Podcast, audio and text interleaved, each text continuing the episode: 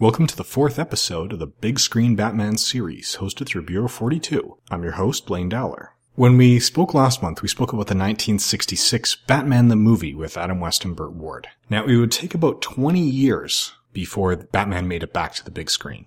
There were attempts to get him back to the screen in between, including one version that was scripted by Tom Mankiewicz, who had scripted the first couple of Superman movies with Richard Donner and Christopher Reeve. But Batman's presence as far as the pop culture is concerned, he was in the comics. There was still some merchandising like Mego toys and such. But as far as stories outside the comics were concerned, there was basically Super Friends. And in fact, in October 1985, in the final season of Super Friends, when it was the Superpowers team Galactic Guardians, we finally got the first adaptation of Batman's origin story. The episode was titled The Fear. It was the fourth episode in the run, and it was a little bit truncated because the standards and practices rules for Saturday morning cartoons wouldn't allow guns. So standards and practices are the official members of the network who decide what goes on the air at what time of day. Are things approved in this form? Are they not? In this case, guns were out. For the target audience, you could not show a weapon. So the way they kind of work around that is with some creative editing. So Bruce and his parents went, go into an alley. They are attacked by an apparently unarmed mugger. At least he appears unarmed at first. You know, when he's attacking Thomas and Martha Wayne, they cut to a shot of young Bruce saying, look out, he's got a, and then before you hear the word gun, before he draws the gun, you don't see it. It cuts immediately to a lightning strike. Following the lightning and thunder, it cuts back to a young Bruce crying in front of two gravestones. So it's pretty clear what's happened in between, even though they don't use the word gun. And then we actually get the full thought process as he says, this is the point where I decided this kind of tragedy was not going to happen to any other child. I started doing criminology research. I started learning how to be a detective. I started doing this. They've got the bat coming in the window. They've got the cowardly and superstitious lot line. So this puts all of Batman's origin together in a nice, neat package in the Super Friends. That hadn't made it to the screen, at least not in live action up to this point. When it finally did come to the screen, it had some sort of unlikely suspects in terms of who was behind it. You could argue that the major contributors to any film, aside from the stars, are going to be your director and screenwriter, or directors and screenwriters, depending on the situation. Multiple screenwriters is much more common than multiple directors. This had that. It was directed by Tim Burton, who had directed a grand total of two feature films before this. One was Pee Wee's Big Adventure, the other was Beetlejuice. Both had done well, especially with younger audiences.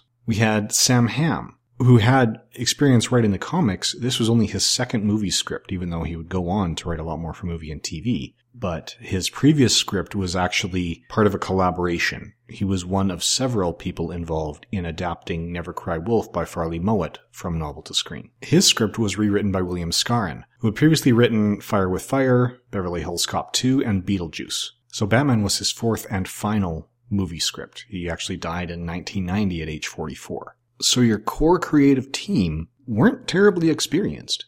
And even then, if you look at Tim Burton and William Skaaren, the fact that they're common ground in Beetlejuice is their most recent work also tells you that they're not only lacking experience, they could be lacking unique experience. Now, the rest of the production crew, when you go through them, they may not have been named draws, but they were definitely experienced individuals. The music was composed by Danny Elfman, and he'd been a member of the pop rock group Oingo Boingo, but he also composed for Pee Wee's Big Adventure, the Sledgehammer TV series, the Simpsons TV series, the Flash TV series, Pure Luck, Forbidden Zone, the new Alfred Hitchcock Presents. Back to School, Summer School, Midnight Run, Big Top Pee Wee, Hot to Trot, Scrooged. He was definitely established as a composer at this point in time. We have Roger Pratt as director of photography, who had done Brazil and several other movies. Ray Lovejoy was the editor, whose editing credits go back to his very first credit as an editor on 2001 A Space Odyssey and then a number of other films in between 1968 and 1989. Marion Dougherty was the casting director whose credits go back to 1960, including Ladyhawke, Clean and Sober, Lethal Weapon, Funny Farm, Lost Boys, European Vacation, Man with Two Brains, World According to Garp, and a pile of others. Anton Furst was the production designer. This is his ninth credit out of 10 total credits. He had done a number of movies. Full Metal Jacket is the one that stands out to me, but that could also be because I'm a huge Kubrick fan. Bob Ringwood was the costume designer, going back to Excalibur, Dune, Santa Claus, Solar Babies, Empire of the Sun, and a lot more following this movie. So he's the one that came up with different materials for the costume, decided which rubber to use, decided how to make Batman's capes Yes, that's plural. They had 44 different capes in the production of this movie so that you know, they had replacements if they got torn, and they were often made out of different material so that they would billow more in one scene and billow less in another and so forth. Now, Nick Dudman was in charge of the Joker makeup. His credits went back to Empire Strikes Back in 1980. He'd also worked on Superman 2, Krull, Return of the Jedi, Supergirl, Legend, Young Sherlock Holmes, Labyrinth, Willow, Who Framed Roger Rabbit, Indiana Jones and the Last Crusade, and others as well. So these guys knew what they were doing.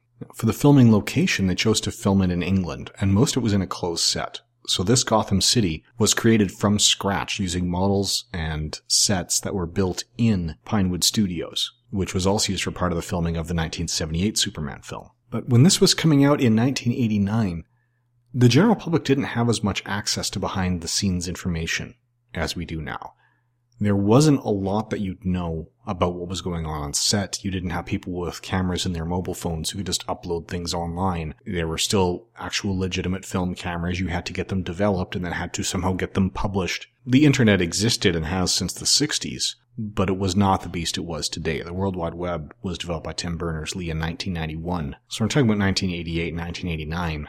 The people who were on the internet weren't really using it to share leaked media about these movies, especially since so many of them would have been on dial-up. So the first two casting announcements that came through were Jack Nicholson as the Joker, which was a bit of a back and forth. They first approached Jack Nicholson as the Joker because, I mean, he's Jack Nicholson. Who would do a better Joker than him, right? He was reluctant at first, so they offered the part to Robin Williams, who accepted it, and then turned around to Nicholson and said, okay, if you don't do this, Robin Williams is going to, and then Nicholson signed. So we'll come back to that with Robin Williams later, not in this podcast but a later podcast. As far as Jack Nicholson's concerned, he also had a pretty innovative contract. He had been paid pretty well for One Flew Over the Cuckoo's Nest when he first signed to get a percentage of the gross of the film. Batman is one of the last times an actor was able to sign for a percentage of the gross rather than a percentage of the profits. In this case, Jack Nicholson ended up as the highest paid actor in history, and he still holds that record to this day. When you include his share of the profits, he ended up taking home 60 million dollars from this movie. So not at all a bad day's work or a bad eight to 12 weeks of work, depending on how much of that shooting schedule he was there for. The other major early announcement was Michael Keaton as Batman. That did not go over well with the general public. If you think Ben Affleck is getting flack for being cast as Batman, he's got nothing on what they did for Michael Keaton. At this point in Michael Keaton's career, Clean and Sober was really the only drama he had done pretty much everything else on his resume was a comedy. And by far the most successful films on his resume were comedies. Most people saw him as Mr. Mom. Now, naturally, he'd already been Beetlejuice and Johnny Dangerously and other characters as well, but Mr. Mom was the role that was giving him flack in this. Because that's a character so far removed from Batman that basically it does not show he can play Batman. Turns out he played the version of Batman that Tim Burton was filming very well, but that didn't come out. There was a lot of flack and a lot of fear from the community, including a very scathing Variety report that you can find online now. It's been posted. Basically, Variety, which is probably the most reliable insider news for entertainment, was saying, okay, if they've cast Michael Keaton, then clearly they are taking this movie in the same direction that they took Batman in the 60s. It's going to be campy, it's going to be comedic, it's going to be terrible, and just tore into it and how wrong the casting was. Again, having no idea what Tim Burton and his team had in mind. They brought in Kim Basinger as Vicki Vale, who we have spoken about before. Vicki Vale was a long time love interest in the comics, red haired in the comics because of a coloring error. She was intended to be blonde. We've got Robert Wuhl as Alexander Knox, which is an original character for this movie. And Wuhl, he's not terribly well known as an actor. He's recognizable. He's gotten a lot of work, but if you look him up on the Internet Movie Database, he's worked in pretty much every film de- production department there is. So sometimes he's an actor, sometimes a writer, sometimes director, sometimes composer. He is a jack of all trades which means he's got a, lot of experience and skill behind him, not a lot of notoriety as far as the general public is concerned. We've got Pat Hingle as Commissioner Gordon, who is an experienced character actor, but again, not really a standout role, especially in this point in his career. We've got Billy Dee Williams as Harvey Dent, probably best known as Lando Calrissian in the Star Wars movies, at least at this time, even though that's not what he got his reputation built on. And as Harvey Dent, he actually had a clause in his contract that guaranteed him he would play Two-Face when that villain came up. Now, Michael Gough was in here as Alfred Pennyworth, and at this point he was best known to North American audiences for his work in the Hammer horror films. He was a classic British actor. He was a villain in three different serials of Doctor Who as three different villains. He had a long career behind him as well, and actually quite liked him as Alfred. We've got film legend Jack Palance as Carl Grissom. If you listen to the commentary, there's a moment where one of the first scenes that they were filming, Tim Burton was trying to give Jack Palance direction, and Jack Palance basically ignored everything he said, responded only with, I've made over a hundred films in my career. How many have you made? And they did everything the way he wanted to anyway. And some of that shows. There's some scenes with Jack Palance I'm not terribly thrilled with, especially his delivery with that, you are my number one guy moment. That was just that was just out of place. We've got a model named of Jerry Hall as Alicia Hunt. She's got some acting work since then. Here she's basically the trophy wife. She's the she's the model that the Joker does some of his first homicidal artist work with. It's not a terribly demanding role, but she does it well. I mean, she doesn't really stand out at any point in time, but neither does she drive us out of the film by looking like she's acting. She just does what she needs to do. Uh, we've got Tracy Walter. He was a working actor who was hired here because he's a good friend with Jack Nicholson. And that was one of the other conditions that Nicholson had was, okay, I play the Joker if you give my buddy this role as Bob the Goon. I knew him before this from a one shot role in WKRP, the episode The Contest Nobody Could Win. He's the guy who really won the contest, who only shows up at the very end. We've got experienced actor Lee Wallace as the mayor. Look him up on the IMDb, number of guest spots in TV series we've all heard of, but none of the guest spots really stood out to me. And we also have William Hootkins as Lieutenant Eckhart, who's probably, well, I found him almost unrecognizable here, but a lot of people will know him because he's done a lot of work, especially in genre films. He was Porkins in the Star Wars movies. He was Munson in Flash Gordon, Major Eaton in Raiders of the Lost Ark, Harry Howler in Superman 4, pile of other jobs, and he worked right up to his death in 2005 at age 57. Even after all the rest of the supporting cast had been announced, people were still concerned about having Michael Keaton in that lead role. Then they released the first trailer, and all the complainers just kinda stopped complaining. Cause it was very, very clear from that first trailer, this was not going to be campy. This is not putting comedy first. This is actually a fairly dark version. And when you've got Michael Keaton in that rubber suit, he looks pretty tough. And in fact, one of the reasons that Tim Burton went along with casting Michael Keaton is because Keaton is not a big guy. Burton felt if Batman is a guy who looks like Michael Keaton, that explains why he dresses up as a bat, because he's not going to be scaring anybody just by being himself. He needed that extra edge. Then came June 23rd, 1989, and the movie actually hit. And it hit big. It made the record for the highest opening weekend box office to that point and it held that record for a few years only to be bumped by Batman Returns, which was then bumped down to second place by Jurassic Park, which was then bumped itself by Batman Forever. So the first three of these Batman movies just kept escalating in terms of opening weekend box office. And every one of them, of those first three, made that record. In fact, this first Batman held the total box office record for a few years as in terms of a single issue release. E.T. the Extraterrestrial still had a higher total box office, but that was in two runs. ET had been released in 1982 and then was re-released a couple of years later because home video really wasn't a huge factor at the time. So Batman did more than either of the individual ET releases, although it didn't make as much as ET's two releases did combined. Now, this movie was a personally important movie to me. It came out just a couple of months before I turned 12. So at this time I knew the names of John Williams, Steven Spielberg, and George Lucas, but those are about the only non-actor names I could give you. Probably Alfred Hitchcock too. But that's really it. I could name most of the stars.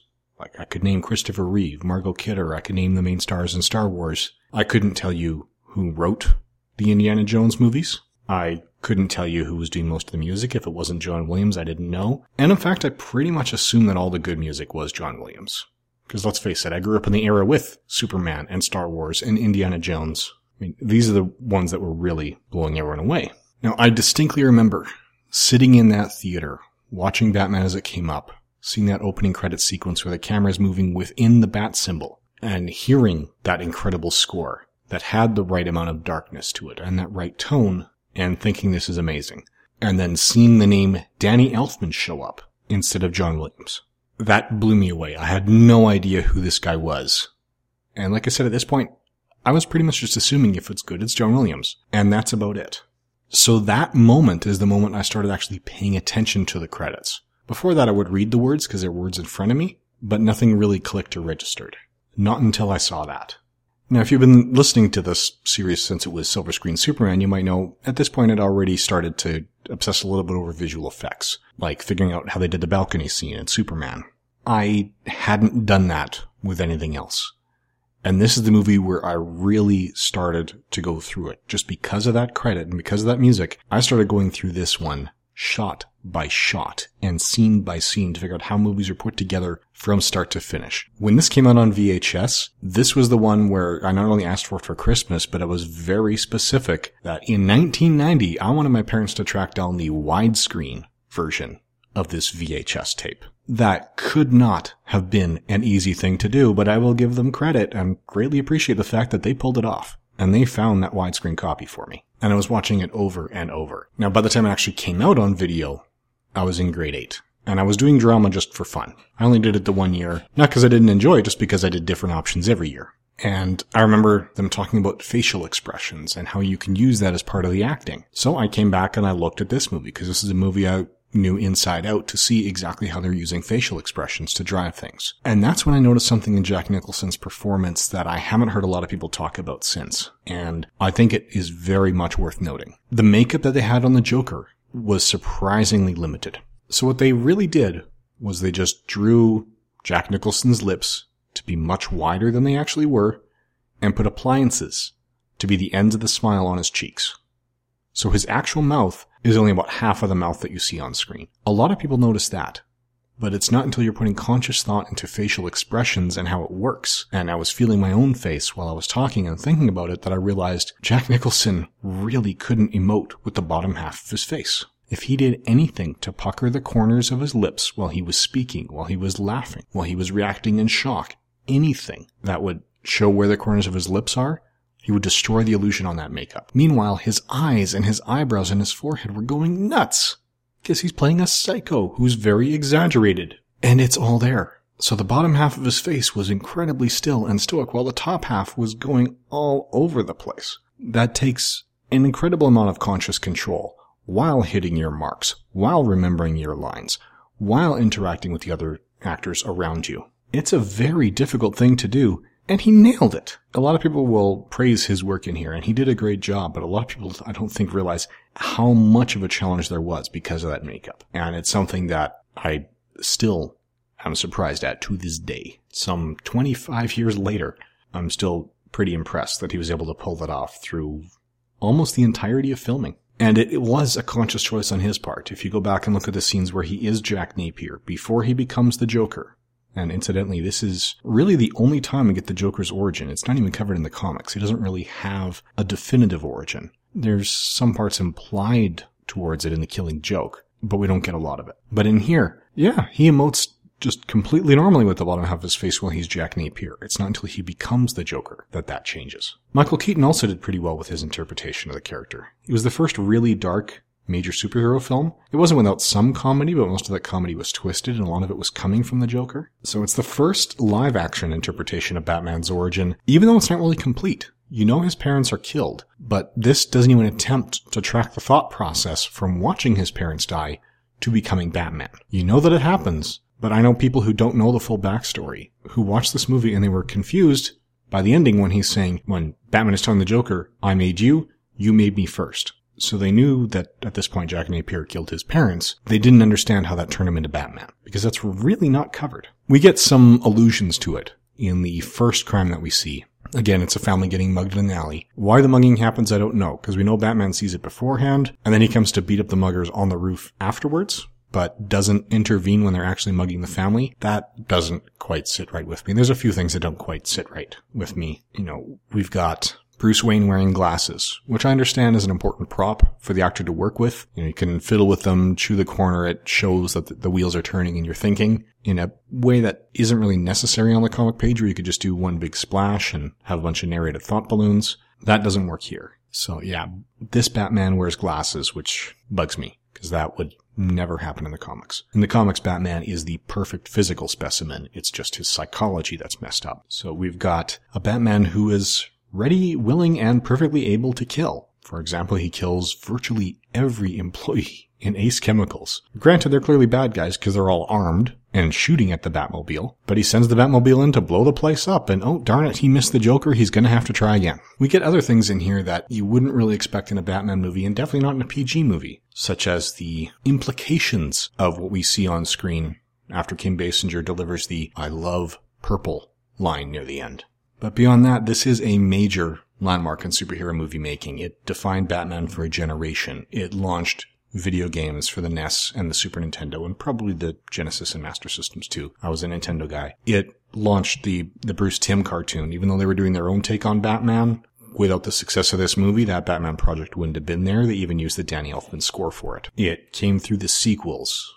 And in the next eight years, we were getting four Batman movies, so they weren't really holding back on the sequels. They were cranking them out. And that score, it's still known today. It's even showing up in the 2013 Lego Batman video game. It is very distinctive. And in terms of the look, when they built the city in the Pinewood Studios, we see a lot of the German Expressionist influence on Tim Burton. Now, the German Expressionist movement is not one that's terribly well known today. It had a huge impact on films when it first came out you know, around 1918, 1919, and was prevalent primarily in the next 10 to 15 years. But we still see elements of that down the road, especially in the works of Tim Burton. Now, he says it's not something he consciously puts in, it's just he saw those movies and they, they made their mark. That sort of influenced him. So, you know, when he was making Edward Scissorhands, he didn't consciously say, I'm going to reproduce this village from the cabinet of Dr. Caligari. It just had so much influence on him. He built something similar because that's the way his mind is now processing visual images. So it's almost a subconscious homage. It's just a huge influence on all of Burton's work. This is the first time it really starts showing up on the screen